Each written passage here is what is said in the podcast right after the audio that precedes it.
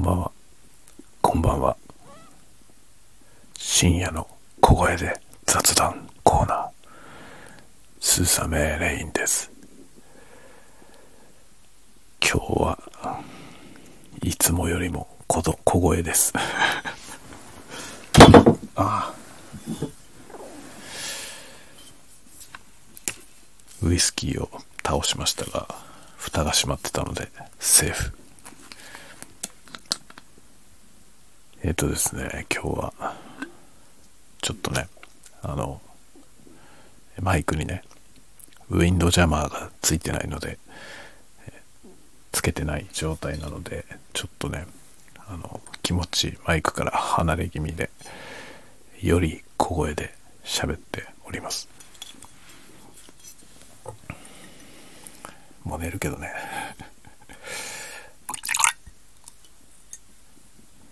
ちょっとだけメーカーズマーク飲も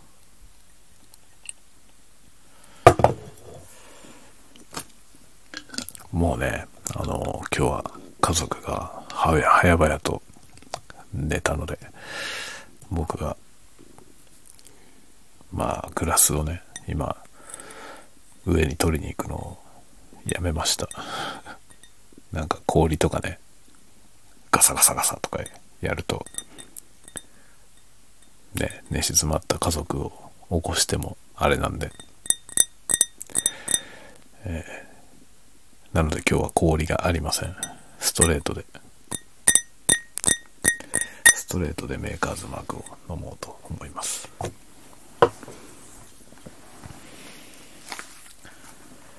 今日はね、新しい録音機材が届いたんで、えー、あとケーブル自作ケーブルケーブルと、えー、端子をね、買いましたんで、それをまあ、ハンダ付けして、昨日ちょっと話しましたけどね、格安で3.5メートルの、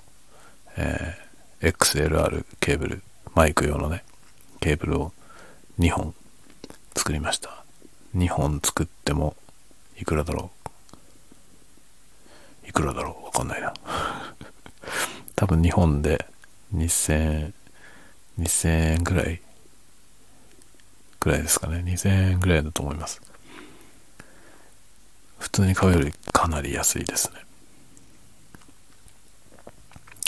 で、えー、今まではベルデンっていうケーブルを使ったんですけど、それはね、かなり高いやつ、しかもあの、自作じゃなくてね、コネクタがついた状態のやつを買ったんで、結構なお値段がしました。1.5メートル、1.5メートルで、1本がね、えー、2000何百円かしたんですよ。だから、2本でね、左右2本で5000円ぐらいケーブルにかかって、もうここんなに払ってらんないと 思ったので、次は自作しようと考えました。で、まあ僕が使ってってたベルデンのケーブルはですね、えー、まあバラで買うとね、1メートル600円くらいなんですね。620円だったかな。ですが、えー、YouTube、今もう時代は YouTube。YouTube でですね、えー、レコーディングエンジニアの方の YouTube 見ていたら、ケーブル何がいいかとかね、いろいろやったけども、正直大して変わらないから、そこに時間を使うのはもったいないとおっしゃっていて、えー、最上のケーブルでいいと言ってました。ベルデンがいいかな、何がいいかなみたいなね、いろいろあるけども、最上でいいと。もうケーブルは最上があればいいんだと言っていたので、最上っていうケーブルはどれだろうと思って探してみました。そしたらね、ベルデンが600いくらに対して、最上のケーブルは150円だったんですよね かなり安い。4分の1の値段ですね。で、正直どっちでもいいと。ほとんど変わんないと。それ以外の要素の方が重要だということをおっしゃっていたので、まあ、ケーブルね4分の1の価格でそれでいいんだとしたらこれはいいなと思って今回最上のケーブルにしてみました。コネクターはもう定番ノイトリックですね。今まで使ってたベルデンのケーブルもノイトリックのコネクターがついていました。で今回その同じコネクターをバラで買いまして最上のケーブルで、えー、ハンダ付けして2本作りました。そしてですね私 MTR を買いました。マルチトラックレコーダー。あの当初ね一番最初、えー、ポッドキャストを撮るのに、えー、パソコンで撮っていました。パソコンにねオーディオインターフェースをつけて撮ってたんですよね、えー、いわゆる DAW デジタルオーディオワークステーションというソフトウェアを使いまして、えー、まあ、使ってるのは Cubase。Cubase の、えー、LE とかいうやつですかね。エレメント。なんだ。下の方のやつですね。グレード。あの、バンドルでついてるやつから1個だけバージョンアップ、アップグレードしたと思います。それを使ってるんですけど、それで、えー、ポッドキャストね、撮ってました。で、ASMR をやりだしたらですね、PC のノイズがうるさすぎてダメだと。ダメだということになりまして、そのパソコンを使わないで撮らないとダメだと。パソコン使うとね、もうパソコンのファンがうるさいから。で、えー、パソコンを使ってもパソコンと録音環境が離れてればいいんですけど、もう部屋の都合上、どうやっても音が入ってしまう。どんなにパソコン離してもね、同じ部屋に置いてある以上はもうダメだと思ったんで、パソコンを使わないで撮ろうと思ったわけですね。それで、まず手持ちの機材でね、え、タスカムの DR40X という PCM レコーダー、これがですね、えーコンデンサーマイクを使えるタイプなので、これに外部マイクをね、2本挿して、で、まあ4チャンネルで録音する。本体についてるマイクと、え外部につないだマイクの4チャンネルで録音するというスタイルでやっておりました。で、これがですね、結構、なんていうのかな、ホワイトノイズ気になるんですね。DR40X の。40X で乗っかるノイズが気になる。ということでもっといい音にできないかと。それでですねマルチトラックレコーダー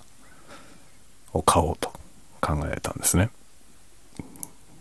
でマルチトラックレコーダーは結構いくつか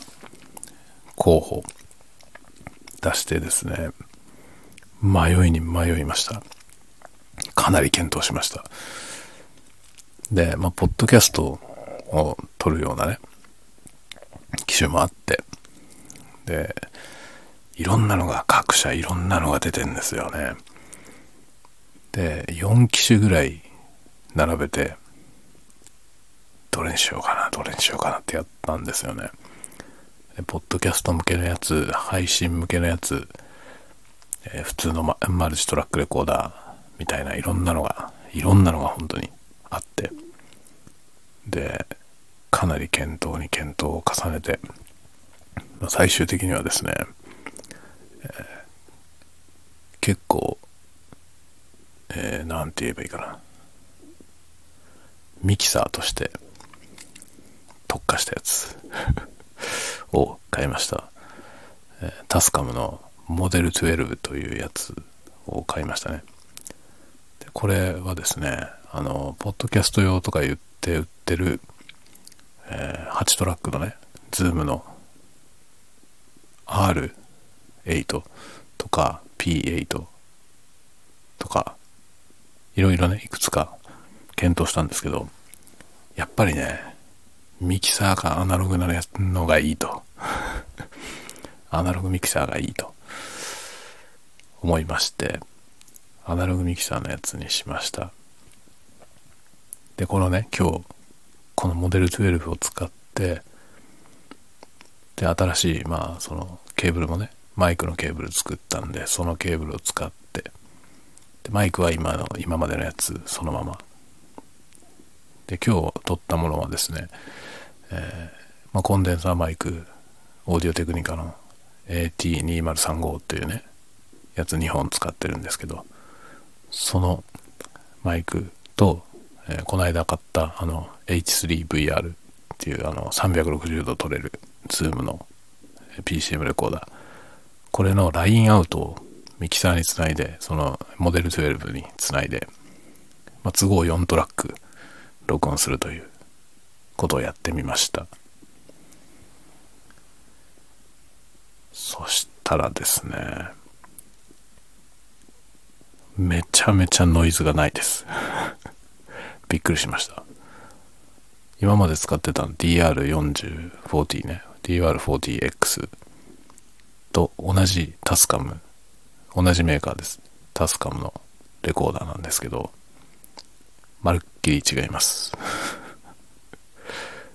やっぱりね、断然そのノイズがシールドされてるんですね。MTR なんで、ノイズのシールドもされてるし、そもそもマイクのプリアンプが全然違いますね。質が全く違って、劇的に音がいいですね。というかびっくりしましたね。あの、モデル12、正直ね、あの、マイク、全チャンネルね、マイクプリアンプ、独立マイクプリアンプ内蔵みたいなこと書いてあったんですね。言うても、そんな大したことはないだろうと。まあそんなにね、めちゃくちゃ高い機材じゃないですからね。え、6万円くらいかな。まあ12トラック、うん、12トラックじゃないか、12チャンネル。えっ、とね、えー、10トラックかな ?10 トラック12チャンネルなのかなの、えー、オーディオインターフェースとしても使えるミキサー。ミキサー兼レコーダーなんですよね。それで、まあ、6万円っていう値段は、むしろ安いですね。安いと思います。なので、マイクプリアンプが内蔵されてる。しかも全トラック独立で、ね、マイクプリアンプが入ってますよ。大したプリアンプじゃないですよね。どう考えても。なので、正直、大して期待してませんでした。でも、あの、ノイズの面だけで言えば、格段に良いですね。びっくりしました。まあ、ゆくゆくはね、プリアンプ買わなきゃダメだろうなと。単体のね、プリアンプ。で、まあ単体のプリアンプ買った時に、えー、1トラック目と2トラック目のところに、あの、インサート接続できるというね、インサート接続っていうのは、何て言えばいいかな。あの、1トラック目のとこにマイクを挿して、で、そのトラックにそのプリアンプをインサートっていう形で突っ込むとですね、えー、マイクから入ってきた音をその外部につないだプリアンプに通して戻ってきた音をミキサーに入れるっていうようなことができるんですよね。それがまあシンプルな接続でできるとというね、インサート接続っていうのができるんですよ。で、それも結構ポイントでした。他のあの、ポッドキャスト用とか歌ってるやつはそれができません。ので、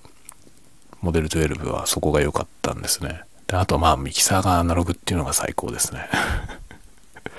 デジタルミキサーはね、使いにくいね。僕はデジタルミキサーにはなれないので、うん、やっぱりミキサーはアナログのがいいなと思って、モデル12を選びました。そしたら、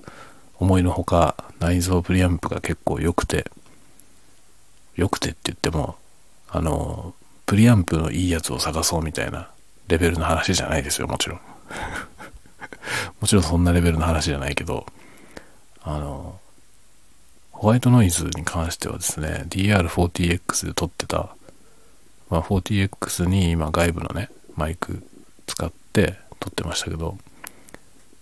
それとは比べ物にならないぐらいノイズがないです。かなり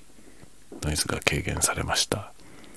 なのでノイズリダクションをかける必要がなくなりました。今までは、あの、ノイズリダクションってね、かけるとノイズなくなるんですけど、音声も変な風になるんですよ。で、それもね、ノイズリダクション結構いいやつを使って、なるべく薄めにかけて、ノイズは軽減しつつ、元の音はね、損なわれないようにっていうのを結構こだわって、頑張って音作りをしてたんですけど、全くかけなくてもノイズが少ないという状態になったんで、全くかけずに作れるようになりました。かけなくて済むならかけない方がいいですね。で今この状態でこんなにノイズが減ったということはさらにプリアンプをね外部のプリアンプにしてより高性能な ものあのよりノイズの少ないものを使えばねさらに良い可能性がありますね。夢が広がりますね。で音がねかなり良くなったと思っています。感じましたかなり今日は。すごく音が良くなったっていうイメージがあります。ただまあ、えー、MTR マルチトラックレコーダーなんですけどレコーダーだけで完結するのはちょっと難しいですね一応2ミックスまで持っていけるんですけどマスタリングがちょっと弱いですね。マスタリングするような、えー、機能はないです。だから2トラックまでミックスはできますけど、2ミックスを作った後に、それをパソコンに持ってって、で、マスタリングだけはやる必要があります。まあ僕はそもそも2ミックスを作らずに、えパラレルでね、バラバラに撮った、えトラック、それぞれ別々のトラックのデータを、え PC に持ってって、えキューベースに読み込んでね、で、キューベースでミックスをして、さらにマスタリングをするというプロセスを踏んでいるので、まあ、特に問題ないと。問題ない感じですね。はっきり言って ASMR を撮るだけだったらモデル12はやりすぎだと思います そんなにトラックもいらないしね。でも、かなり可能性があるので、なんかモデル12ありきのなんかを作ってみても面白いかなと思ったりしてますね。まあ、コンプレッサーもね、あの、すべてのトラックについてるトラックコンプがついてるので、え、掛け取りができますね。あの、ヤマハのミキサーとかにもついてるタイプのノブが1個だけで、その 1, 1個だけのノブで簡単にかけられるコンプレッサーがついてます。これの機器もね、割と素直な感じでいいですね。使いやすそうですね。ただね、唯一唯一ね、ここだけなんとかなんなかったのっていう部分は、あの、ファントム電源、コンデンサーマイクに電源を供給するね、ファントム電源がですね、全トラック一括なんですよね。なのでオンかオフしか選べない。オンにすると全部のトラックにファントム電源が供給されてしまうんですね。これはめんどくさいですね。まあ現状ね、その、えー、コンデンサーマイク、電源を必要とするコンデンサーマイクと、そうじゃないダイナミックマイクを併用するっていうことはあんまり想定してないので、まあ僕の多分用途でそういうことはないと思うので、問題ないっちゃないですが、ちょっとね、一括じゃない方が良かったなっていうのは若干あります。ただまあ音に関してはもうね、思ったよりもはるかに良かったんで、満足してますね。今日はあの普通の、えー、音フェチ的スクラッチの動画を作ってたんですけど、なかなか音は素晴らしかったですね。音フェチ的なのを撮りたくなるね。かなりいいですね。まあもちろんパソコン使わないで撮れるんで、いいですね。ノイズが少なくて、素晴らしいと思いました。まあ、ケーブルは確かにね、申し分ないし、あの、レコーダーを変えてみたらね、あの、マイク AT2035 っていうね、オーディオテクニカのコンデンサーマイクなんですけど、意外といいじゃないって思いました。まあとりあえずね、その ASMR 始めるにあたって、最初の1本というか、まあ2本、2本セットで買うことになるわけですけど、最初の2本としてね、これぐらいがいいかなと思って選んだマイクなんですけど、なかなかどうしていいですね。いや、すごくね、ノイズが多いなと思ってたんですよ。思ってたんですけど、それはレコーダーの問題でした。TR40X がノイジーだったというだけでしたね。まあ、同じタスカムですけど、全然ノイズは、ノイズの質は全く違いますね。モデル12はいいですよ、とても。ちょっとマニアックですけどね。マニアックというか、なんていうのかな、その他の、ポッドキャスト用のいろんな MDR と比べたときに、硬派ですね。設計思想が硬派。いわゆる普通の、普通のレコーディングミキサーですね。ミキサーでレコーディングができるものっていうイメージです。だからミキサーとしての機能が結構充実してますね。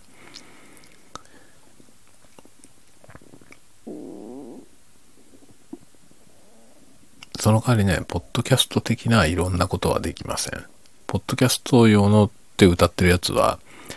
例えばヘッドホン出力がね、5つも6つもついてて、えー、まあ何人もで喋ったりするときに、それぞれのね、人に、それぞれのミックスでヘッドホン返せるとか、あとジングルとかですね、そういうものをトリガーできる機能がついてたりとかね、いろいろ便利ではあります。便利ではあるんですけど、やっぱりね、あの、例えばですね、サンプリング周波数が44.1しか選べないとかですね、あとはトラックコンプがないとか、えー、あとなんだろうな。まあ一番決定的なのはやっぱりね、ミキサーがデジタルってことですね。ミキサーがデジタルだと、その、トラックごとに EQ とかかけるのに、要するにトラックを選択して EQ を設定して、で、また別のトラックを選択して EQ を設定してっていう感じで、EQ 自体は1個しかないんですよね。その操作する部分が1つしかなくて、で、まあ内部的には全部デジタルなんで、どのトラックがどういうパラメータっていうのを、記憶してくれるわけですね。で、それをこう切り替えながら操作するっていう感じなんですよ。僕はどうしてもそれになれなくてトラックのとこに全部 EQ 並んでてほしいんですよね。で、まあ、モデル12はミキサー部分がアナログなんで、あの、どのトラックにも全部 EQ とか、えー、鮮度、エフェクトに鮮度するとかね、え、ー、と、外部端子に鮮度する。まあ、バスもね、結構ちゃんと、えー、何系統あるんだろう ?4 系統ぐらいあるかな。それが全部出力ができたり、すごい高機能な ミキサーとしてはかなり申し分ないものになってます。なので、いい買い物をしたような気がしますね。6万円、ちょっと6万円はでかいですけどね。まあかなりオーバースペックなんですけどね、どう考えても ASMR 撮るのに、そんな10トラックもすごい、ね、10トラックのマルマルチトラックレコーダーなんかいらないですよね。どう考えてもね。いいとこ4チャンネルしか撮らないから、いらないんですけど、でも音がいいし、申し分ないですね。まあだから今後なんか、もっとマイク増やしていった時にね、6チャンネルとか8チャンネルとかで撮るってことも視野に入れていけるのかなっていう気はしますね。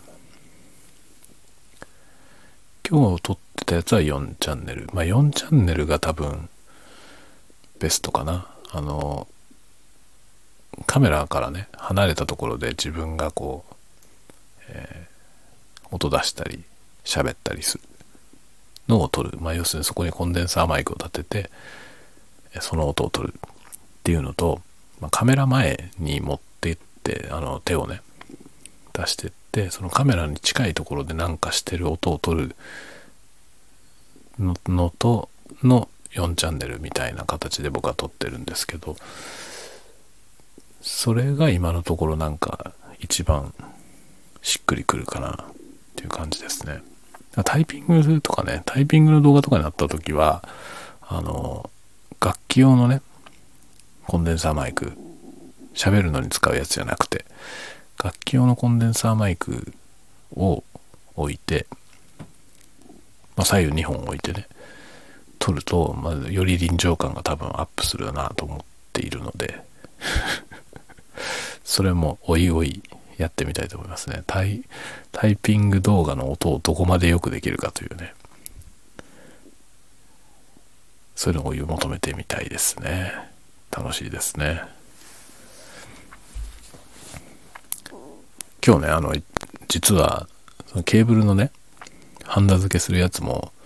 ASMR になんないかなと思って、撮影してみようかなと思ったんですけど、ちょっとね、久しぶりすぎて、あの、ハンダ付けが不慣れすぎてね、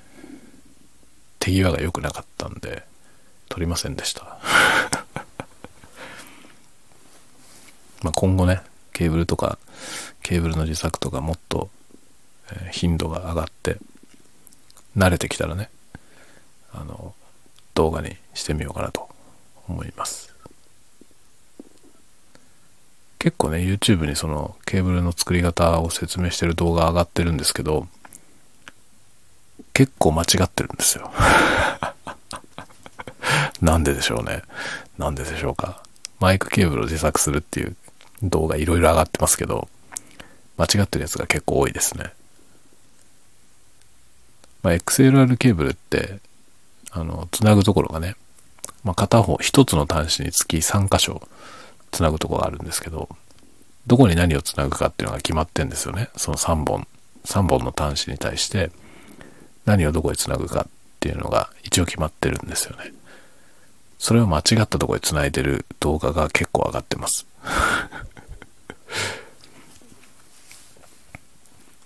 なので、動画見てやろうと思ってる人は要注意。あの、音声で説明してることは合ってるんだけど、それとやってることが違うっていう人が結構何人か見ました ので、ね。まあ1番がグランド。グランドっていうのはシールド線ですね。で、2番がホット。まあ2番は電源が通るところですね。ホット。で、ホットはだいたい色がついてるケーブルをホットにつなぐっていうのがセオリーですね。で、3番がコールドなんですけど、まあ、どれが1番、2番、3番っていうのはコネクターに書いてあるので、それを見る、確認するっていうことと、えー、間違えないようにつなぐと。1、2、3。1がグランド、2が、えー、ホット、3がコールドというね、この、まあ、覚えやすいでしょ。簡単なんです。簡単なんですけど、えー、そのように説明しながら、違うとこへグラウンドをつないだりとかしてる動画が 見受けられるので、動画見て参考にする人は気をつけてくださいね。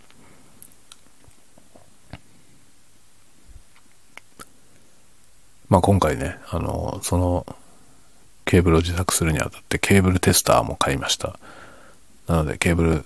をね、作ったケーブルをこう挿してチェックってやると、ちゃんと決線できてるかどうかが調べられるというね、やつを買いました。あの、LAN ケーブル用のやつは前から持ってるんですけど、オーディオケーブルのやつは今回初めて買いました。ま、LAN ケーブルの自作はね、ハンダ付けが必要ないので、まあ、ハンダ付けは必要ないですが、あの、ケーブル自体はよりめんどくさいやつなので、えー、まあ、どっちがやりやすいともちょっと言いにくいですけども、マイクケーブルはね、絶対自作した方がいいよ。安いから ま今後もね、マイク増えていったらマイクケーブルまた買うと思うので、えー、そのうちマイクケーブルを自作してる ASMR。あの、やり方を説明する動画いっぱいあるからね。そうじゃなくて僕がやるんだったら ASMR。ささやきながらハンダ付けするみたいな。そういうね、夜中になんかそういう電光作業をするのを動画にしても面白いかもしれませんね。なんかそのね、よくわかんない作業を淡々と作業してるのを見るっていうのは結構落ち着くじゃない。でもね、落ち着くためには慣れてないとダメなんですよ。慣れてる人の作業を見るんじゃないと落ち着けないから、不慣れでね、あれどうすんだっけみたいな感じだったりとか、例えばハンダ付けにしてもね、あの、ハンダ付けって意外と、あの、なんていうの、まあ、今回のようなコネクターとケーブルをつなぐっていう場合はね、コネクターをどうやってホールドするかとか、えー、ケーブルをね、どうやって持つか、そこにハンダをどうやって落とすかみたいなことが、慣れてる人のやつは安心して見てられるんですけど、不慣れな人のやつはね、いちいちうまくいかないので、見てるとイライラしてくる じれったくてね、イライラしてくると思うんですよね。で、今日の僕の作業はまさしくそんな感じだったんで、これは全然 ASMR になんないと思って収録しませんでした。ちょっと慣れないとダメですね。あとね、道具をちゃんと揃えた方がいいですね。あの、ハンダ付けする時のね、あの、あっちとこっちのものをホールドしてくれるような、なんかね、クリップみたいなやつ、アームにクリップがついてるような道具があるんですけど、それ欲しいなと思いました。今日はね、100均の万力を使ってね、100均の万力ね、軽すぎてダメなんですよ。万力はやっぱ重くないとダメじゃない？100均の万力はね、もう軽すぎて万力ごと移動しちゃうから全然意味がなかったですね。まあちょっとぐらいはね、あの、コネクター持っててくれるぐらいはありましたけど、ちょっとね、久しぶりにハンダ付けしたから、ものすごく下手くそになってました。やっぱああいうのはね、しょっちゅうやってる人はうまいよね。しょっちゅうやんなきゃダメだなと思いましたけど、あんまりやる機会がないんですよ。日常的にケーブル作りたいけどね、日常的にケーブル必要ないじゃない。そりゃそうだよね。マイクケーブルなんてさ、そうそう必要ないよね。いや僕も今日必要だったから作ったけど、2本作りましたけどね。2本作っちゃったらもう当分いらないもんね。だってマイク買い替えてもね、ケーブルは使えるじゃない。そしたらケーブル買い替えることはあんまりないよね。で、しかもライブとかやるわけじゃないからさ、ケーブル傷まないんですよね。基本 ASMR を家の中で撮ってるだけだから、ケーブルなんか傷む要素がないんですよね。だからケーブルダメになって交換するとかいうことはまあないですから。そうそうケーブル作る機会はない、ないと思います。でも作りたいな。今日久しぶりにね、ハンド付けしたらそれは楽しかったんですよね。なんかこういう作業もね、やりたいなってちょっと思ってまあ、シールドケーブル作ったりとかね、やりたいですね。まあ、ケーブル、シールドケーブルもね、作った方が安いですね。で、まあ、音響系のケーブルはね、その、血栓がそんな難しくないものが多いので、まあ、血栓も難しくないし、あの、ケーブル自体がでかいやつが多いですね。端子もでかいとか。なので、多分ね、作るのは作りやすいですね。あの、ライトニングケーブルみたいなやつはね、ちょっとね、手作業でやるのは無理、無理だと思う。あまりにもケーブルが細いからね、あの、中に入ってるケーブルが超細いんですよね。僕一回断線しちゃったやつをね、ハンダ付けしようと思ったことあるんですけど、あまりにも細くて断念しました。ぶった切ってみたらね、中に入ってるケーブルがめちゃくちゃ細くて、ちょっと手作業でハンダ付けできるようなレベルじゃなかったんですよね。みたいなね、こともありますね。USB ぐらいだったら手作業でハンダ付けできる気がするけど。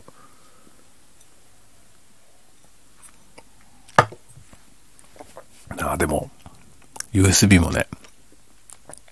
あの、A タイプのコネクタはいいけど、ちっちゃいやつ、タイプ C とかね、は苦しいかも。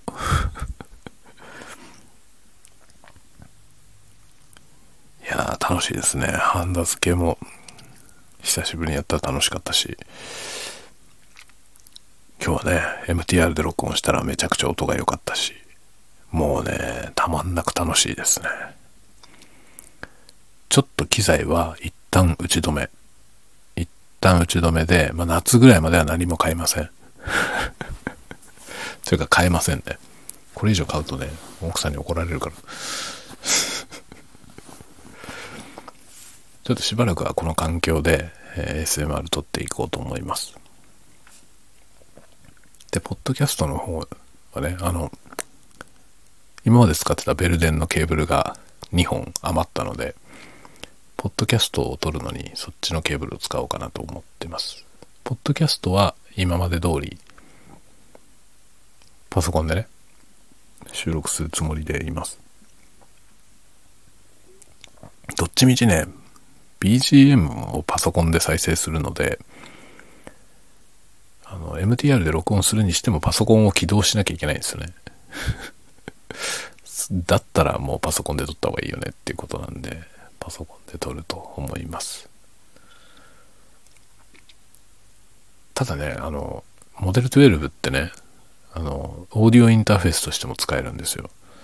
なので、オーディオインターフェースとしてモデル12を使って、で、マイクの音声をね、入力するっていうやり方で、ポッドキャストを録音したら、もしかしたら、前より音がいいかもしれないね。今までポッドキャスト撮るのに使ってたインターフェースはフォーカスライトのやつなんですよ。フォーカスライトの、えっ、ー、とね、8イン6アウトか。8イン6アウトかなのやつですね。で、それにはね、フォーカスライトのエアーっていうね、マイクプリアンプがついてるんですよ。で、それを、そのマイクプリを使って撮ってたんですけど、それよりも多分ね、モデル12に入ってるプリアンプの方がノイズが少ない気がしますね。で、インターフェース、僕オーディオインターフェースすごいたくさんつけてて今、一つのパソコンにオーディオインターフェースが4つ ?4 つついてて、しかもグラフィックボードにもオーディオインターフェースついてるから、だから5つかな。だからもう、オーディオのね、デバイスめちゃめちゃたくさん選ぶやつがあるんですよ。プロダウンのやつ開いた時に。なんですけど、正直いらないんだよな。デジデザインのね、MBOX2 っていう、まあかなり古いプロトゥールスの2トラックのやつ、2イン2アウトのオーディオインターフェースがまずいらなくて、で、えー、ヤマハのミキサー MG10U、XU か。あの、ミキサータイプのオーディオインターフェースこれも持ってて、これは今メインに使ってて、それはね、再生専用で使ってますね。そこから録音することはしてないですね。何しろ録音だと2トラックになっちゃうんで あの MG10XU って10チャンネルのミキサーなんですけど、オーディオインターフェースとしては2イン2アウトなんですよね。なんでだよって感じです なんでだよって感じですけど。で、それが2イン2アウトでしか使えなかったんで、そのフォーカスライトのね、8イン6アウトのやつを買ったんですよね。ポッドキャストやるにあたって、あの、BGM と音声、喋ってる音声を別々のトラックに同時録音したかったんで、フォーカスライトの、えー、8イン6アウトのやつを買いました。ん ?6 イン8アウト ?8 イン6アウトのね、そう、のやつを買ったんですよ。だけど、モデル12を買ったんで ぶっちゃけ、そのね、ヤマハのミキサーのやつもいらないし、フォーカスライトもいらないんだよな。モデル121個あれば全部用が足りちゃうんで。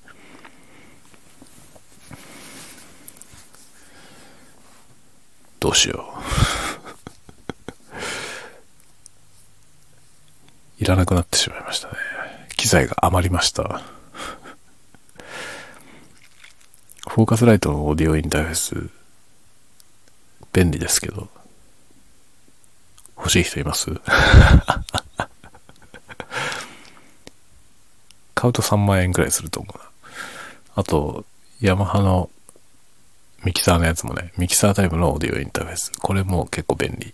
便利ですね。まあ、オーディオインターフェースでありながらミキサーでもあるので、あの、いろんなものをつないでね、混ぜて聴ける。まあヘッドホン1個でいろんなものを聴けるっていう良さがあって、使ってるんですけどね。これもモデル12があったら全部対応できちゃうんだよな。って考えるとね、あれもこれもいらないというね。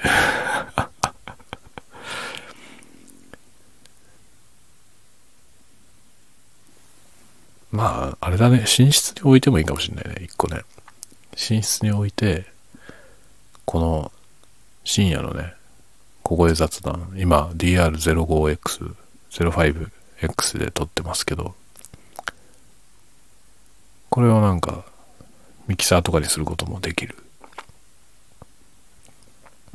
それどうすんだって話だけどね。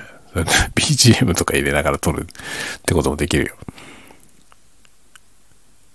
そういうのやってみる。それも面白そうだね。なんかオーディオインターフェース余ったから。余ったからなんかやってみようかなみたいな。そういうね、ノリで。いやー、いいですね。楽しいですね。次から次に楽しいことがいっぱいあって。というわけで、まあ、えー、物はいろいろ届きましたんで、えー、一段落。これにて一段落で、まあ、半年ぐらいはおとなしくして遊びます。で、その後、あの、楽器用のね、コンデンサーマイクをが欲しいなと思ってて、それを使ってタイピングの動画を撮りたいなっていうのが、今年後半の目論見、今んとこね。で、来年の頭にカメラを買うという。物欲はとどまるところを知りませんね。来年にはだから画質も改善するという感じですかね。正直ね、画質はあんまり改善しないと思いますね。あの、画質を改善させるんだったら、ちょっと前にも喋りましたけど、カメラじゃなくて照明を変えた方がいい。分かってるんですよ。分かってるんです。分かってるんですけど、カメラが欲しいんだよね。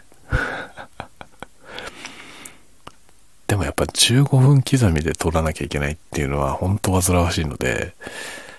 うん、やっぱりカメラは欲しいですね。そしたらね、もっと長い動画が撮れるんでね。バッテリーもめんどくさいしね。まあバッテリー、カメラのバッテリーはね、1本買い出さないとダメかもしれませんね。今2本体制でやってるけどね、2本だとね、ほんとあっという間に切れちゃうんだよね。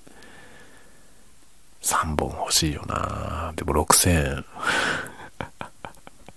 高えよって感じだよね。バッテリー、本当はね、だから AC 電源でやりたいんだけど、AC 電源がね、生産がされてないという。なんで作って 富士フィルムさんお願いしますっていう感じですね。はい、という感じで今日も45分も喋ってきたんで、そろそろ寝ようと思います。まあ今日は休暇が吹っ飛んで半休になりましたんで、まあ有給1日分取ってたんですけど、それ0.5日分になりました。なので、どうしようかな。でもね、もう3月中にもう1日休み取るのはね、難しいんですよね。仕事の都合的にね。来週もう1日休み取りたいな。今日休めなかったから。はい。というわけで、